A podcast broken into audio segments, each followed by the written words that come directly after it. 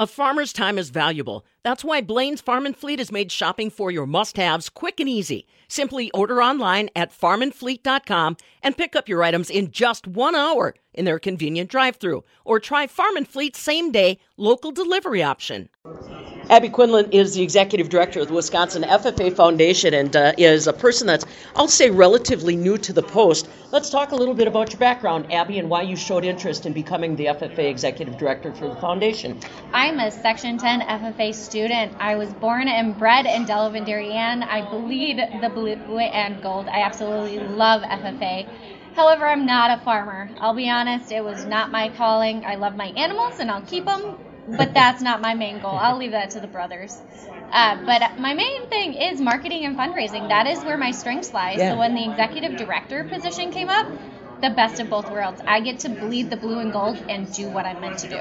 Tell us a little bit about your previous experience because, like you said, you've uh, you've done this kind of thing before. Yeah, so I worked for AgrAbility Wisconsin, Farmers with Disabilities and Limitations. I was part of their marketing team. And then I moved on to nonprofit fundraising. So UW Milwaukee, a couple different small nonprofits throughout the Midwest, and that was great. And then this position came up and I jumped on it. We're certainly glad to have you, that's for sure. Now, let's talk a little bit about how things have been going since you took over. Again, as I emph- emphasize, relatively new in the seat, but very familiar with the foundation, uh, and good numbers for 2022 here at the state convention.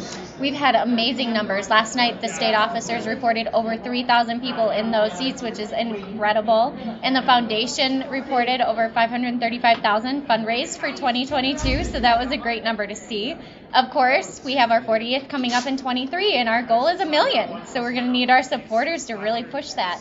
Now, let's talk about the conversations you've been having with our strongest supporters. There are some people in our community that don't know there was a pandemic, never experienced supply chain challenges, and are religiously donating to the FFA Foundation. But I'm guessing you might be picking up on some other conversations not quite that way. Exactly. I think a lot of the conversations I'm having with many of the uh, sponsors, many of the donors, many of the vendors who are here at Convention Expo is how do they meet with students? How do we get kids into their pipeline so that they can help them with job opportunities? And that is really where they're struggling. That job shortage is a real thing for a lot of our agricultural community. So we're working with them. Next year, we're expecting Expo to expand so we can get those career opportunities in front of students and get those jobs right there where they need them to be. Do they stand financially committed to the FFA Foundation? Will they write the checks, even if their business model might not be performing 100%? That's going to shift for every business, of course, but we're going to work with them. We'll have those pledges, we'll work with them however they need to get that set up because I know they're great supporters of FFA and they want to continue. So we're going to work with them to make sure that they can keep doing that and we can stay sustainable in our organization as well. You know, it uh, begs the question, Abby, to go from a half a million to a million in one calendar year is pretty aggressive. So tell me about the outliers, the other partners that you're going to be reaching out to, and how do you expect to get them to write the check? We're changing our marketing. Uh, we have a lot of different partners within FFA, and we're all merging together. We're getting our branding on point. We're creating that messaging ahead of time. So when we jumpstart in January, it is ready to run. You are going to constantly see FFA in headlines. We're going to make sure everybody is out there. And then we're going to reach out to those sponsors that we haven't been talking to. Right. You know, we haven't been doing the best job, so we need to fix that. And we have the staff now in place, myself, so that we can do that sponsors, you better be ready to get a call and Yeah. a couple visits. I'm a persistent poly. You know, and like we said, for many of us, FFA is such part of our mm-hmm. heritage, our DNA. But there are a lot of folks I'm assuming you still have to educate about.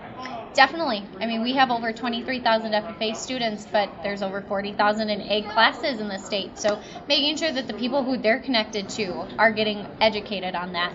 And of course, we know how many people, I think it's three generations removed from the farm. At so we least. have that big gap that we need to really work on our messaging. We are not future farmers of America. We are FFA, and we need to make sure that they know that. Let's talk a little bit more about how you're going to assist sponsors, uh, recruiters on finding the fantastic talent we have within FFA. And the other thing is, it's not just those high school students. Now it sounds to me like these businesses, these supporters, are looking at as young as middle school to help them understand opportunities. Well, thankfully, we do have FFA in a lot of middle schools and agricultural and tech programs, so we'll work with our teachers in that respect. But a lot of opportunities are going to be coming digitally. You know, we mm. need to create our email newsletter so that it's reaching a broader range. We need to really get on point with our social media so that we are reaching the right people for our sponsors and we're making that connection for them. Is there any sense of trying to protect kids from zealous uh, sponsors that have those jobs and are, quite frankly, desperate for good kids with good you know backgrounds to try to jump in as fast as they can. Oh absolutely. Our kids are our number one priority. Making sure that they are safe and they are not hounded is absolutely necessary. Our students won't be getting those emails. It'll be ag educators. So we're putting it into the teachers hands getting that information out to the teachers and making sure that they're the ones who are helping the students along the way Again, Abby Quinlan, along with us, Executive Director of the Wisconsin FFA Foundation. Let me ask you when you do visit with some of those sponsors and they suggest to you how they would like to uh, reach students with those job opportunities, do you see anything clever, anything cool about how they're trying to physically interact with those students, things that they're doing over and above to try to reach your audience? we've all seen those signing bonuses. Yeah. That's a big attractor to students. But I think the big thing for companies is creating that culture and the environment for students for growth and making sure that they can benefit the company as well as the company benefiting them. And students understand that. Getting ready for the big anniversary come 2023, 40 years. And again, Abby, what's the financial goal? $1 million. So get your checkbooks ready, folks, for your support in any way, shape, or form for the Wisconsin FFA Foundation.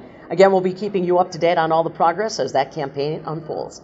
Along with Abby Quinlan at the 2022 Wisconsin State FFA Convention, I'm Pam Jahnke.